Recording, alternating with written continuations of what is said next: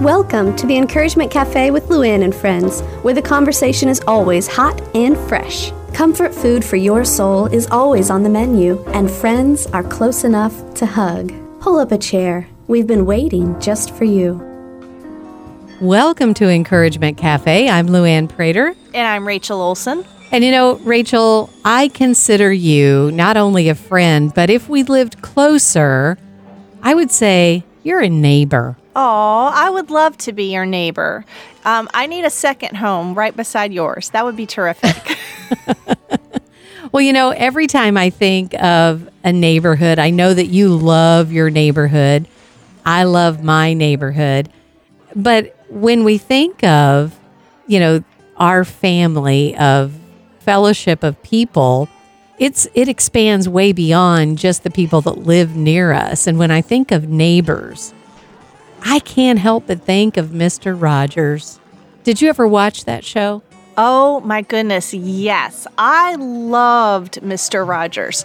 First of all, he looked a little bit like my dad, only my dad had blonde hair, so and blue eyes. But um, he, other than that, he looked like my dad. So when I was very young, the show um, debuted when I uh, before I was born. So um, it was playing when I was very young, and I initially thought that maybe he was literally part of my family, like like maybe this is an uncle or something, because he looks so much like my dad. So I thought I was related for a little while. But um, yes, I loved watching Mr. Rogers. I also can remember as a child, um, my parents both worked, and um, so I would sometimes go to a daycare center and we would play all day. And at the end of the day, um, the last thing we would do while waiting for parents to pick us up um, would be to watch Sesame Street and Mr. Rogers. So um, that was also, I have that, that association at the end of a long day sitting down and watching Mr. Rogers and knowing that mom and dad were coming soon.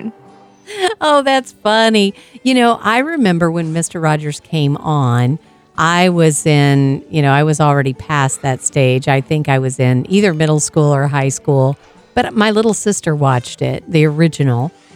And then my youngest daughter absolutely loved watching the reruns of Mr. Rogers. I mean, he was her best buddy. She loved him. And when he passed away, she cried and said, There will never be another person on the planet like Mr. Rogers. And you know, it's true.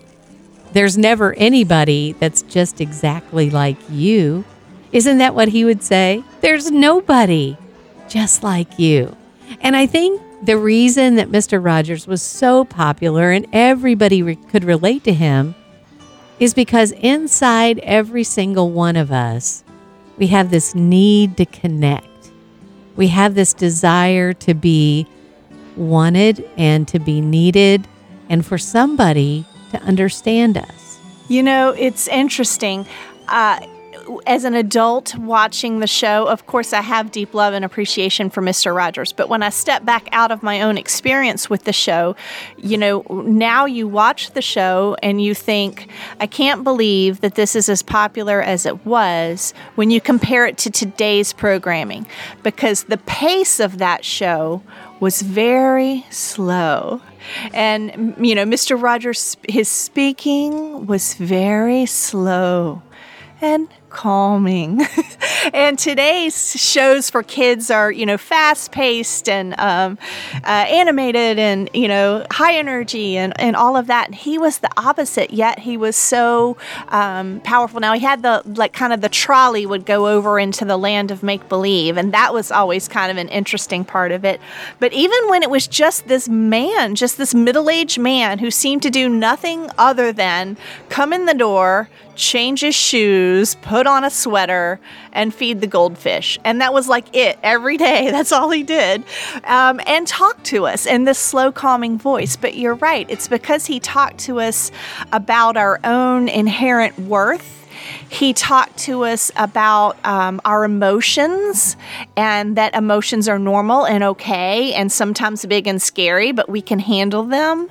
Um, he talked to us about our fears. You know, it's just interesting. Um, that that met that met a need that everyone has is to be um, seen and validated and appreciated and loved. Absolutely. And I want to just focus on that one thing that you just said. He did everything slowly. And you know, in today's society, you're right, everything is fast paced. We want everything five minutes ago. And so all of the commercials are fast, all of the programming is fast, and we wonder why kids have a short attention span. And they say that they, they do these short vignette things to cater to the short attention span. And yet, wasn't that many years ago, and still my grandkids today can sit down and just be taken in by Mr. Rogers. When you're a kid, you feel like the world is just going so quick that nobody even notices that you're there. And I remember so vividly when I was uh, very young, probably five or six years old, and we would be getting ready for church on Sunday morning, and it was never more chaotic than Sunday mornings because my brothers, my sisters, everybody was trying to get ready. Everybody's using one bathroom, and it was just chaos in our house. And if I said this one time to my mom, I bet I said it a million times because she got kind of irritated after a while. I would tug at her dress and I would look up and say, Mom, am I adopted? And, and she would say, No, I carried you for nine months. You're not adopted. Why do you keep asking that every Sunday morning? And when you look back on my life, I think it was because it was so crazy on Sundays that I just felt invisible. And so when you look at what Mr. Rogers did for kids, he slowed the pace down. He listened. He spoke into their level in ways that they could understand. And wow, I want to learn how to be that kind of neighbor because I'm not always there, not even with my kids or my grandkids. Yes, you know, I read a story one time about the uh, Fred Rogers, you know, the the Mr. Rogers, as, as I know him. And uh, this young man was um, at college. He was on a college campus. He was working for the school newspaper. He was really busy between his classes and his job with the school newspaper. And he was had, going through a hard time in his life. Um, he had lost his grandfather recently. And anyway, he's on, on campus and waiting for an elevator and the doors open and he steps onto the elevator and there stands fred rogers. Uh, and he's kind of surprised to, to see him there and the elevator shut and mr rogers says hello and he says hello and they ride in silence to the bottom floor. And when the doors open again mr rogers kind of lets lets him go first um, you know sort of ushers him out of the door. And so he steps off the elevator but before he walks away he turns to mr rogers and he says I just want to say to you, thank you. And Fred Rogers said, Oh, uh, were you one of my neighbors? And the man says, or, well, he was a college student at the time. He says, Yes, I, I was. So then immediately, Fred Rogers enveloped him in a hug Aww. and hugs him and says, Good to see you again, neighbor. And the man was just taken by that and he says, Mr. Rogers looked at him for another minute and he, and he said to him again, Well, I, thank you so much for that. And Mr. Rogers just looked at him and then undid his scarf, took off his scarf, walked over to the, the window there and leaned up against the window ledge, kind of sitting a little bit on the window ledge, and mm. says to the man, Do you want to tell me what's been upsetting you? And the man says he starts to cry and he tells him about his grandfather dying. And Mr. Rogers tells him about his grandfather and about how sad he was when his grandfather died and how his grandfather had left him a small boat and how he didn't still have that boat today, but how much he cherished that boat because it reminded him of his grandfather. And they just had this brief little chat um, and then they went on their way. But um, I just love that. You're talking about how uh, slow, I guess we were saying, Mr. Rogers, the show was and his pace was. You know, apparently that's how he lived his life because whatever he was doing on campus mm-hmm. that day, it reminds me kind of of Jesus in that he was very interruptible. Wherever he was on his way to, he would stop and slow it down and say, Do you want to tell me what's been upsetting you? Wow, I want to learn how to do that better because I, I can look at even my neighbors that are beside me and I don't slow down and take the time to really find out what's going on in their world. And I, I, love this this thing that Mr. Rogers would say on why he likes you. He says, When I say it's you I like, I'm talking about that part of you that knows that life is far more than anything you can ever see or hear or touch. That deep part of you that allows you to stand for those things without which humankind cannot survive. Love that conquers hate, peace that rises triumphantly over war, and justice that proves more powerful than greed. That's why I like you. I mean, he saw the good in everyone. And when we talk about being a neighbor, I just don't think there's anybody that we could point to that would be a better example of that than Mr. Rogers. I think about um, the you know the portion of, of scripture that is probably the most famous for teaching us about being a neighbor, and that's the parable of the Good Samaritan. You know, when a man comes to, to Jesus and says, Hey, you know, teacher, what do I have to do to inherit eternal life? Um, and Jesus' answer is the you know, well known statement love the Lord your God with all your heart and all your soul and all your strength and all your mind, and love your neighbor as yourself. Do this and you will live. Um, and so then the man asked Jesus, And who is my neighbor? And more importantly, who is not my neighbor? Who am I off the hook, right? I don't have to worry about these people.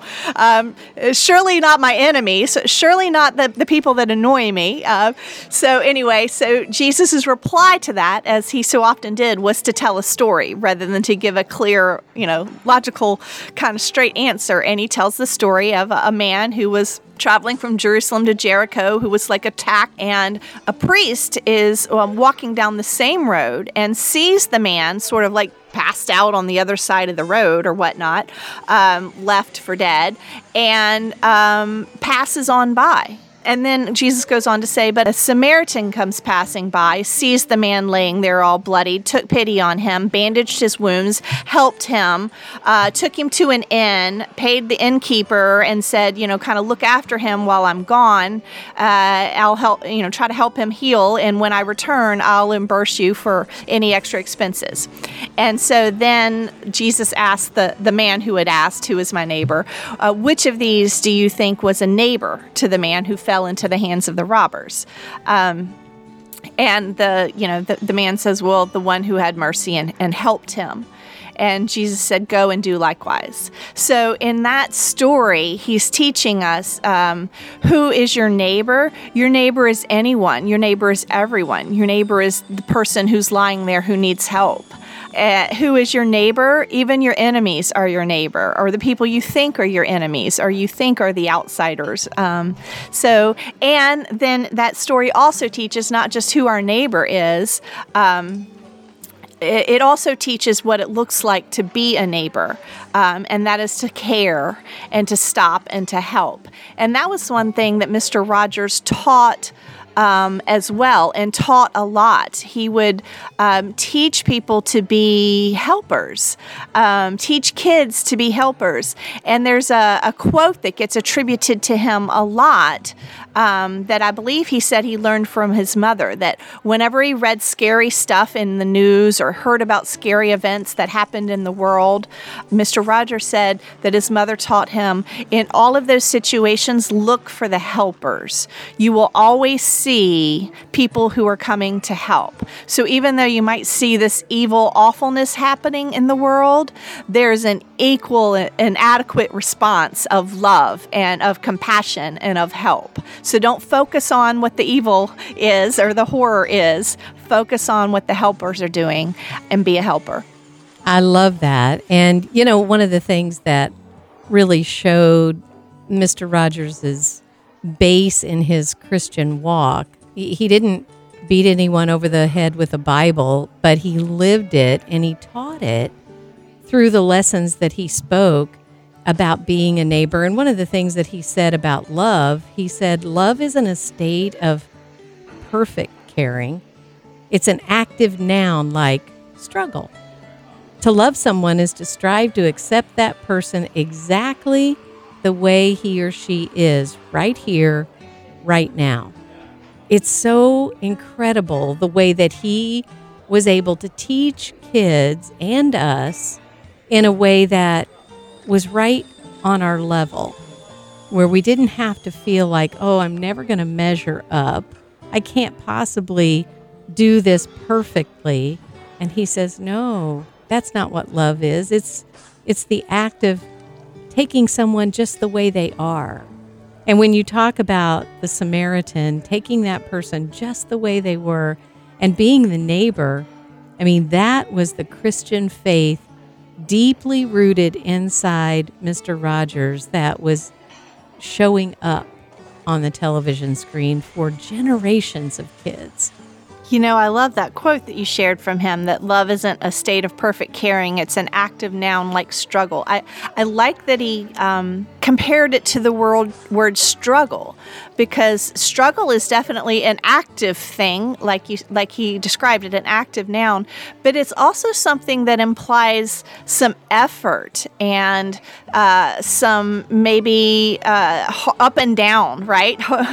good and bad, progress and setback kind of thing it, it is embedded in the word struggle. And I just like that he is showing us that um, to love like a neighbor, to love like a good Samaritan, to love like Jesus, um, is going to be something that you kind of have to work at a little bit. You, it takes effort to not just to love, but to keep on loving, not just to care, but to keep on caring for someone. And the um, story of the Good Samaritan, I, I like the fact that not only did he stop and bandage his wounds and help and get the guy to an inn uh, or hotel or whatever where he he could stay and rest and recuperate. Um, and this man was clearly on his way somewhere, the Samaritan was, but he came back. You know, he said, and when I come back, I'm going to come back and I'm going to check on this guy again. And I'm going to pay you for anything that it cost you to care for him. Like, that's the love and keep on loving. And I know, Rachel, that you and I are kind of project people. We like to see the you know we want to take on and tackle a project but we want to get to the end of it and go okay done check it off the list move on to the next thing. But sometimes when we are truly being neighbors it is a continual thing and it's a great analogy of the struggle between okay i need to make time i need to do this and i think of our friend anna Anna has a middle school boy, and she was telling me one day, man, there are always kids from the whole neighborhood descending on our house because we have a basketball goal and we've got things to do. And so they're always at our house, and I'm constantly buying food and feeding all these neighbor kids. And she said, and then God just convicted me and said, You are blessed because they all want to come to your house. And so her and her husband prayed about it and said, God, what do you want us to do with this opportunity? And so they started hosting a, a weekly get together for all the middle school boys where they would feed them, they would play games, but they'd also do a devotion with them. And a lot of those boys did not go to church. And yet they wanted to be at Anna's house every week because they were pouring love into them. They were doing the the hard stuff, the the struggle parts of this where oh i've got all these stinky smelly boys I have to clean up home. after all of them. and yet god said no i'm bringing them to you to love on like a neighbor um, that makes me think of another thing that Mr. Rogers said. He said, It's easy to say it's not my child, not my community, not my world, not my problem. Um, but he said, Then there are those who see the need and respond, and I consider these people my heroes. Well, we can all do something in our neighborhood and with people that maybe aren't living near us, but they are our neighbors, like Jesus pointed out. Wherever we see a need, we can respond. And and I love that uh, when Mr. Rogers talked about peace is like love or like hope it's an action one takes, something that can be done, not just something that might arrive. You know, when we pour peace into other people, you know, when we are children of God, then we have the Holy Spirit living inside of us. And when we allow that spirit to overflow and that peace and that love and telling folks that there is hope and letting them see it in action, then we're doing life together. And they don't have to wait on peace and hope to show up because you've already arrived with it. Well, and it makes me think of Anna and, and the, the middle school boys she's you know feeding and caring for and cleaning up after, um, and another quote from Fred Rogers. And I, I like in this quote the fact that he's telling us it's okay to feel um, good, even feel uh, proud uh, in in a good way. Um, this is the quote. He says, "I hope you're proud." This is what I would say to Anna. I hope you're proud of yourself for the times that you've said yes when all it meant was extra work for you and was seemingly helpful only to someone else but you're talking about peace um, and uh, and and that's the thing is there's also there's a, a, satisfaction. If we shift our mindset we can focus just on the extra work that it is for us to be a good neighbor to host people or to feed people or to stop what we're doing to care for people. Uh, we can focus on that extra work and get all grumpy about that and feel taken advantage of. Um, or we can shift our mindset, as you said, uh, Anna and her husband did, and see this as a, a blessing, as an opportunity, as um, a chance to be a good neighbor that we're grateful to have. And then we experience that peace and that hope that you were just talking about. And listen, I would much rather uh, have peace and joy and hope and loving connection with others than just be doing a bunch of work like I'm some sort of a, a unappreciated martyr or something, right? right, right.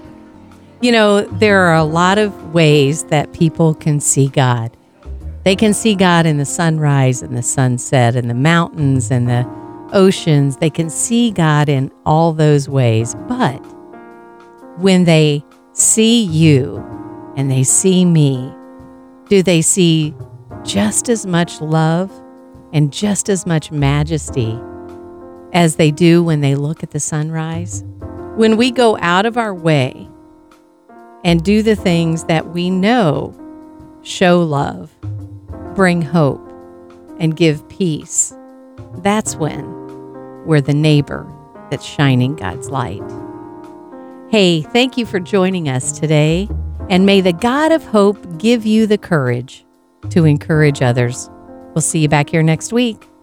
Thanks for joining us today at Encouragement Cafe with Luann and friends, where women gather, friends laugh, and hearts mend. Let's continue our conversation. Hop online when you get a chance to sit down and breathe at encouragementcafe.com. Remember, this is God's ministry, so we ask for your prayers as we reach out to women in Jesus' name. We'll see you back here next week where we fill you up one cup at a time.